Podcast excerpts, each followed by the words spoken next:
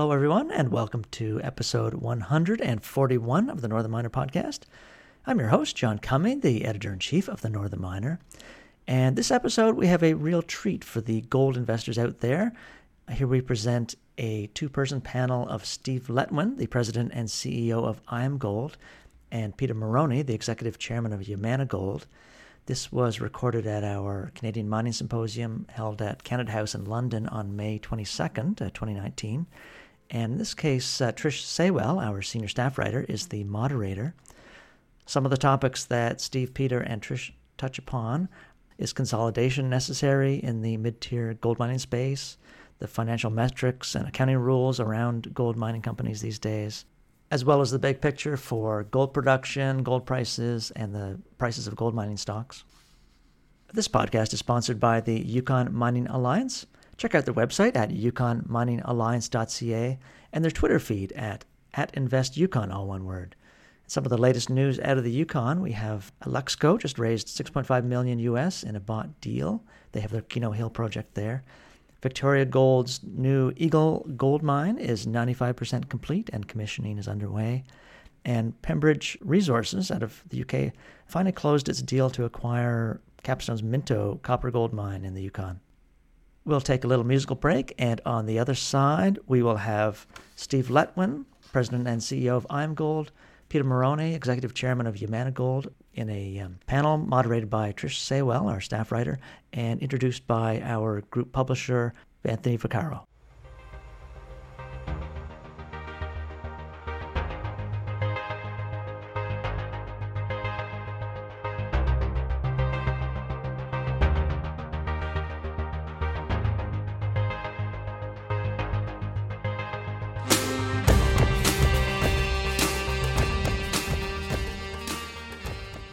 So greatly honored to have Steve Letwin and Peter Marrone come and join us for the opening panel on mid-tier excellence, and very happy to introduce Northern Miner staff reporter Trish Saywell, who will be doing the moderation. So a little bit about Trish. Trish joined the Northern Miner in 2007. Prior to covering the mining industry for us, she worked as a correspondent for the Far East Economic Review in Hong Kong, Shanghai, and in Singapore. She also contributed stories to the Asian Wall Street Journal. And she's, as most of you know, has quickly defined herself as one of the top mining reporters, we think, anywhere in the world. So, Trish, please take it away. Well, I'm delighted to introduce two of our most exciting CEOs in the business in Canada. Steve Letwin was appointed president and CEO of Iamgold in November 2010, and Peter Marrone founded Yamana Gold in July of 2003 and serves as its executive chairman.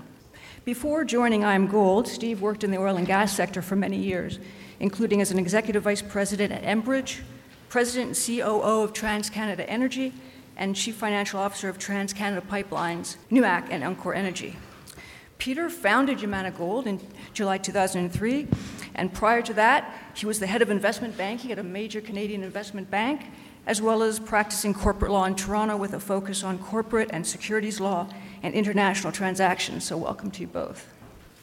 Just like to start off, earlier this month on Barrick's first quarter conference call, CEO Mark Bristow described the industry, the gold mining industry, as in being in disarray. And I'm wondering whether you would agree with that characterization. And secondly, why do gold miners endemically have lower return on equity than miners of other metals or other resources? Which one of you would like to start with that? Yeah, I'm not sure I would use disarray, but I think the point Mark was trying to make is, and it's probably good just to give a little comparison. So the 10 top gold companies in the world have a total capitalization of 120 billion US. Microsoft is 960 billion alone. So our 10 top companies are just over 100 billion. In the mid-tier section where I live and work, there are 16 mid-tier companies. We total probably about 25% of the total market cap. And the market is shrinking. The capital pools, I think everybody here would agree, it's a lot more challenging to raise money. The 5 top cannabis companies in Canada now over 2 years have a total market cap of over $80 billion. So I think the point is this, and I think that's why Barrick and Randgold did the deal they did, which I, by the way, applaud. I think Mark Bristow and John Thornton did a very good deal there for the industry, as Newmont and Goldcorp did. I think we do need to consolidate. I've been saying this for 2 years at least. There are too many of us with too little capital. That may change, but right now we're competing for the same dollar. And unfortunately, those dollars are shrinking right now, although we hope that'll change. And so we literally have a lot of G&A, general and administrative expenses, spread across, in my opinion, too many companies with too few new investors. So I would agree with that part of Mark's comments. Peter? How to follow from that? If I remember correctly, what he said was that the new Barrick is, and again, I hope I'm not paraphrasing too much, is capable of rising above the fray, capable of rising above this disarray. So that lends itself a bit to hyperbole, a little bit of exaggeration. I'm not saying that Mark lends himself to hyperbole and exaggeration, but that comment certainly does. I'm going to take a little bit of a different take. I will say that the consolidation of Barrick and Randgold, which I think is a smart transaction, I equally think that Newmont and Goldcorp is a smart transaction. I know that there are those who disagree. But if it's capable of rising above the fray, it suggests that it's not sure. And I would say that if you're going to engage in that type of a transaction and you're going to create something that is supposed to be different, then you should be sure. Because if you're capable only, that suggests to me that there is an uncertainty. It's still not clear. And I recently described it as a 3-act play where we've seen the first act. We don't know what the second and third act say. We haven't seen a synopsis of it. We don't know how the play ends. And yet we're already coming to the conclusion that there should be consolidation. We're coming to the conclusion that that's the only way forward. And I'm not sure that I agree with that. On the question of disarray, again, I hope you can appreciate that you mentioned that I was a lawyer, then an investment banker, and then I took this company public. Taking a company public and being an executive of a mining company is being a promoter. And those of you who are in the room who have run mining companies recognize that there's an element of being a promoter in everything that we do. And so you have to be optimistic. I've gone from the dark side to the darker side to the very darkest side. But in being a promoter, you have to be a little bit optimistic, and I think this is an industry where you have to be a little bit optimistic. I don't take what is happening today as the end of days. I think that it is a cycle. We're going through a cycle. It is at a point in the cycle that I was saying recently to someone, or just in the anteroom to someone just before this presentation, that it's the worst I've seen in probably 25 to 30 years. 15 years with this company, but been on boards of directors of public mining companies, represented those companies as either as an investment banker or as a lawyer. So it isn't particularly good, but let's not give up on it yet. The industry is not entirely in disarray. We are finding things. We're replacing ounces. We are consolidating, as those companies have done. We are producing. Gold is seems to be range-bound, but it's range-bound within an area that, for many companies, perhaps the majority, certainly the plurality of companies, they're making money. We're generating free cash flow. We can demonstrate that there's a value proposition. I think where there is a disconnect, perhaps what creates that disarray, is that we haven't done a very good job. In fact, we've done a very poor job communicating to the investing public what the thesis for investment in a gold mining company is. I think we've done a better job in communicating what the thesis is for investing in gold, but not necessarily in the gold equities. And I think that we have to get better at it. Now, if I go back 25 years ago, those of you who are in the audience who have been around that long would remember that we used to model companies based on net asset value, and then it became cash flows. And now it's free cash flow and the generation of EBITDA. And there seems to be an uncertainty of what it is that makes the difference in investing in a mining company and in a gold mining company in particular. I personally think that it's a combination of many of those things.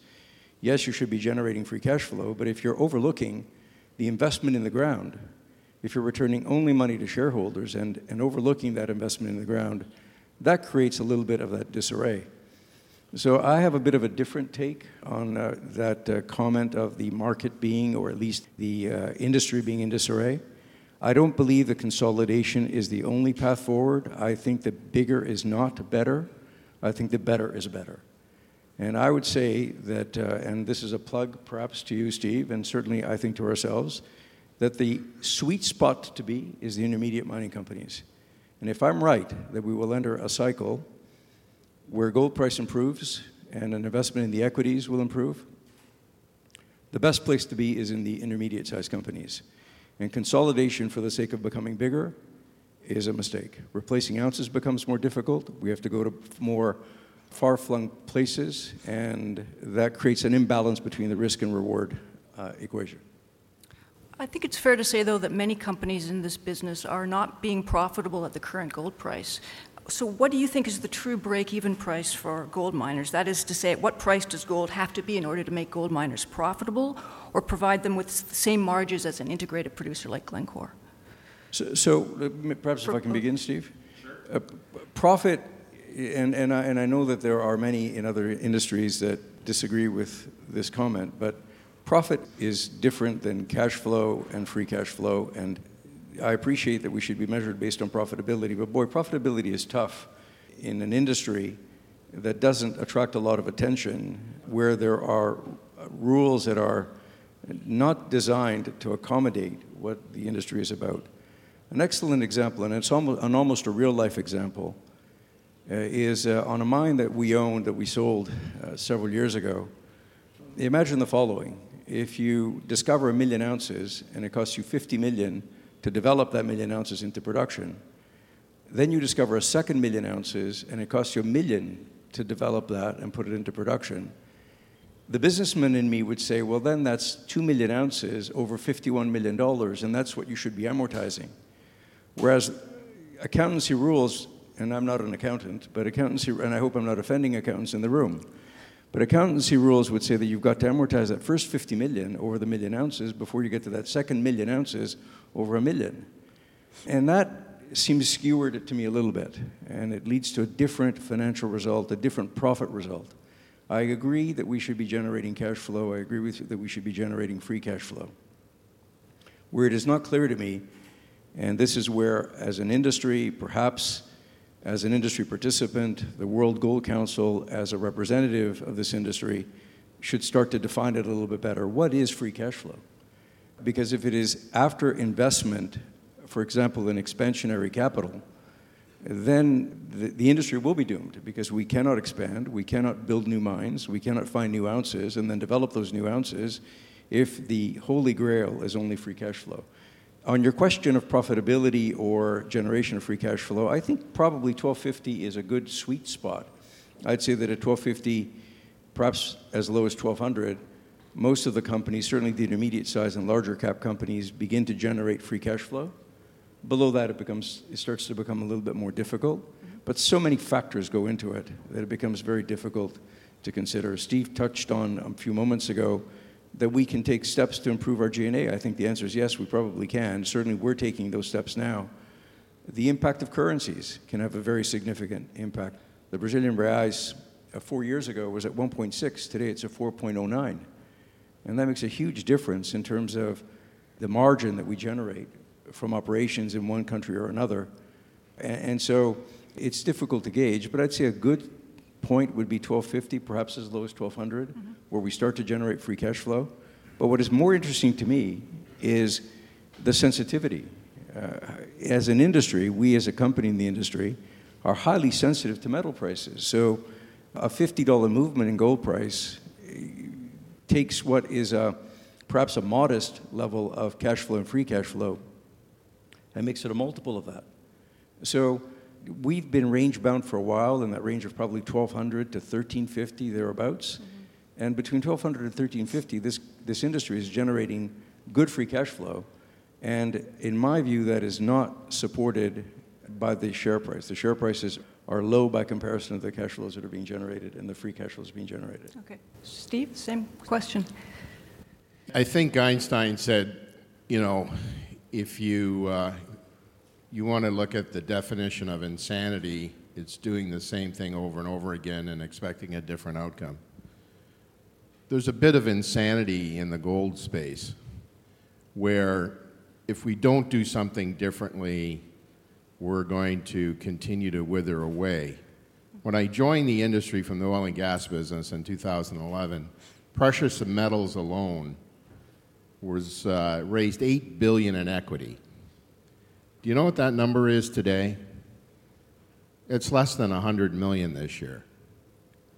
The market is tired of the way we run our business. So we need to wake up and listen to the market and do something different. Mm-hmm. We're going to have to go, in the absence of being able to raise equity, we have to go to a self-funding model.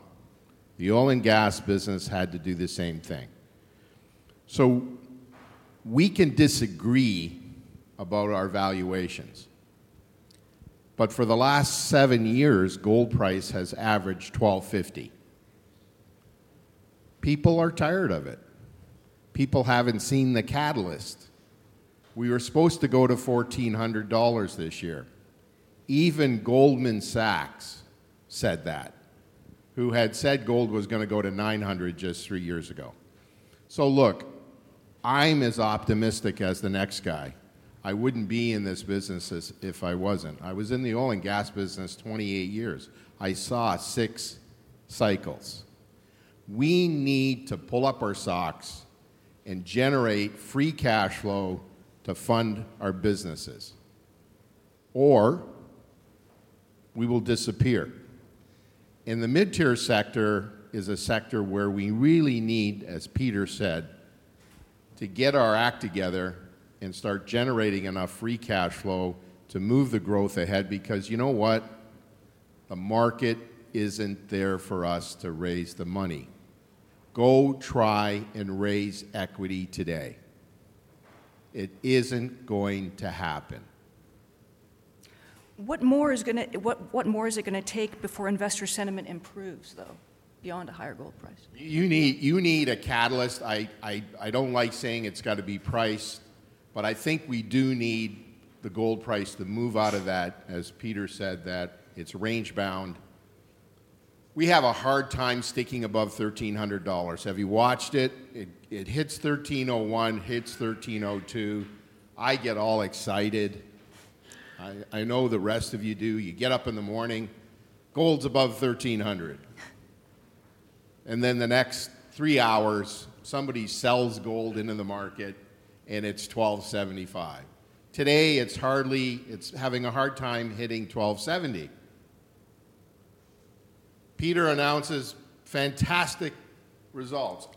We announce a fantastic gold discovery. Our stock falls. It drops. Look, I'm not negative about it. I'm 63 years old. I've been around a long time and survived, and will survive this. I'm just saying we can't keep doing the same thing over and over again and expect that the market is just going to wake up one day and say, oh, we love you again. We need to change, or we will suffer the consequences. So I'm not being fatalistic. We just need to make sure that we are in touch with the market, and a self-funding model right now is what the market is demanding. Given the difficult... Oh, sorry, go ahead, Peter. Where I agree with what Steve has said is that there has to be some change, but where I am... Perhaps if I can pick up on something that Steve said about the size of the industry. So the 10 largest companies have a market capitalization, I think Steve mentioned, of $120 billion. I think the entire industry is somewhere in the range of $200 billion. At its height, it was probably $400 billion. And at some point over the course of the last decade, that's about the amount of cash that was on Apple's balance sheet. So it's not a very big industry. But again, allow me to be a bit optimistic. And I think this is important. Gold equities are now trading at all-time lows to gold price, even with a range-bound gold price. And we have a small industry, and we have a very big market, a very, very big market that has become much bigger than it was. As I was saying to someone in the anteroom outside, I think that the market has overlooked what is always true, which is you have to look at risk-reward, you have to look at volatility, and it is also true that markets overshoot and undershoot. And I think we're in a classic situation today where the broader market is overshooting and is disregarding volatility, it is disregarding risk, geopolitical risk, socioeconomic risk. It's trite for me to say what you already know. World debt is more than double what it was in 2008. And I know I'm not up on current events, but we had a financial crisis in 2008. So world debt is high, very high. We have geopolitical conflict in at least three really hot spots in the world. And yes, gold seems to be range-bound. And if I can step back for a moment, if Goldman Sachs said it was going to 900 and it didn't, why did we believe that it would go to 1,400? Yeah. So let's be countercyclical a little bit. And part of countercyclical is that the catalyst, in my view, is not gold price doing something or the gold companies changing something. The catalyst is the broader market, a recognition that the broader market is at risk. And if that broader market is at risk, money will have to find a home. And when money tries to find a home in this very small sector, as you were describing, it will be the corporate equivalent of the volume of water of a Niagara Falls through a garden hose. It will be unparalleled. We will see new heights. I hope I'm not being overly optimistic, and I know it's very difficult today. Our share price was down significantly yesterday, and Danielle and I, our chief executive officer, and I were scratching our heads and wondering what exactly changed from the morning to the night, because we can't really see anything that would account for that type of a drop during the day. So it hurts. It hurts me personally. I'm invested, and I continue to buy shares. It hurts you as investors. It hurts executives of companies, it hurts all of us. But I think we need to keep an eye on the reality that the broader market is attracting and sucking so much money into it that there isn't anything really left in this industry. But when that changes, and it will change because everything goes through a cycle, it will be that equivalent of the volume of a Niagara Falls amount of water coming through a garden hose because this industry is so small. And we will see new heights. We'll be having this conference a year from now, or maybe 2 years from now. We will be looking back and wondering why we were worried in the first place.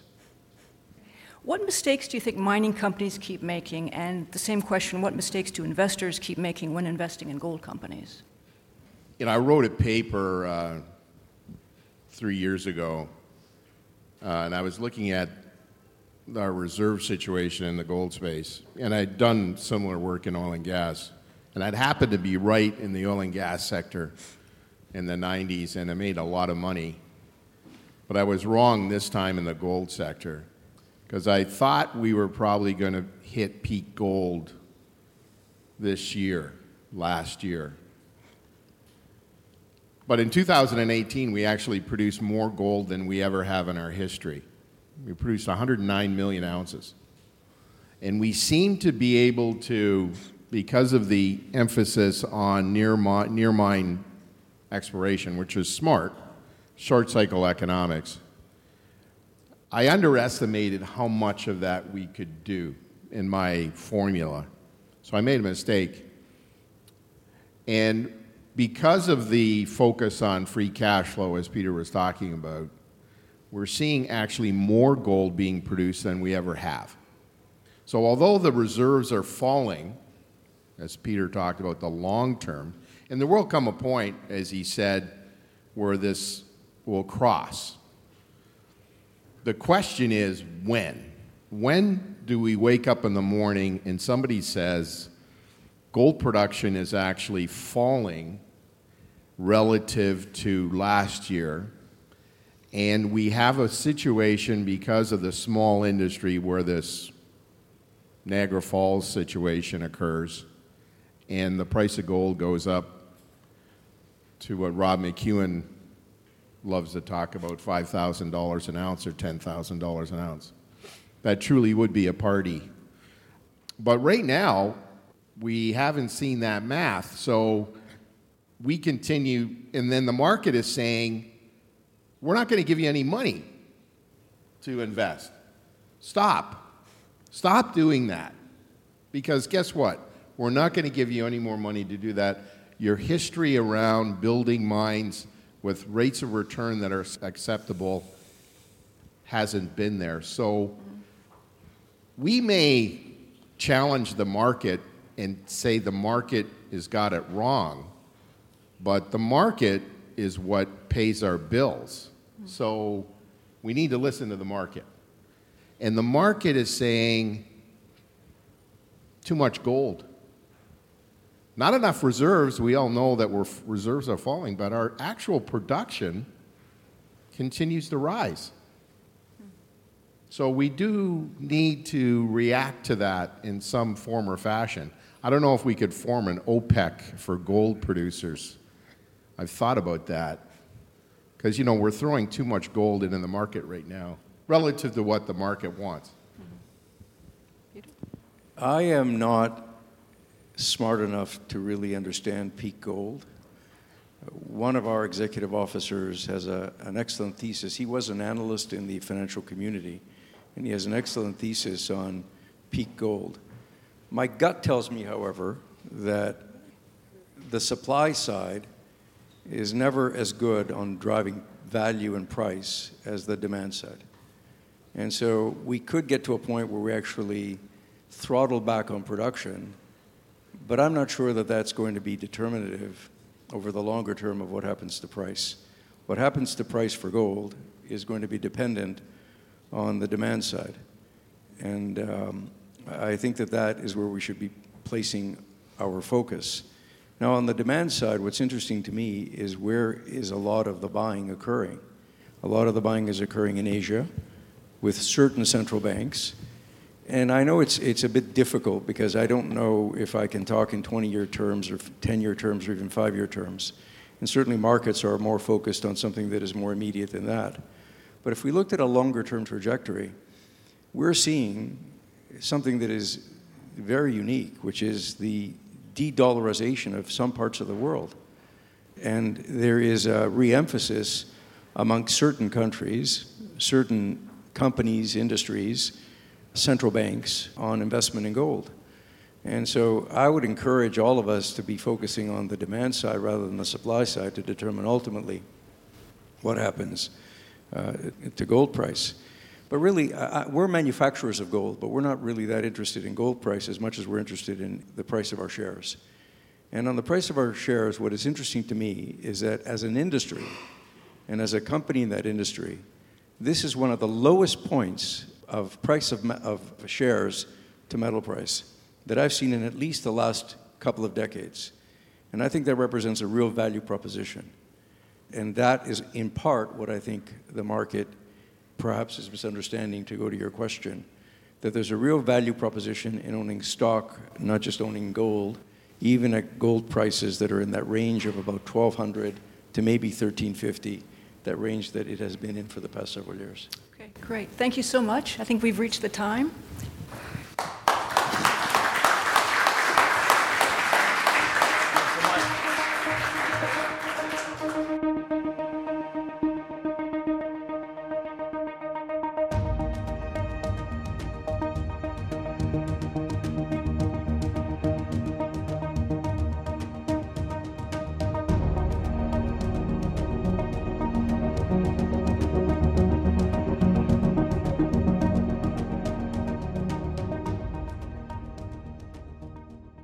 That does it for this episode of the Northern Miner Podcast. Thanks so much for listening.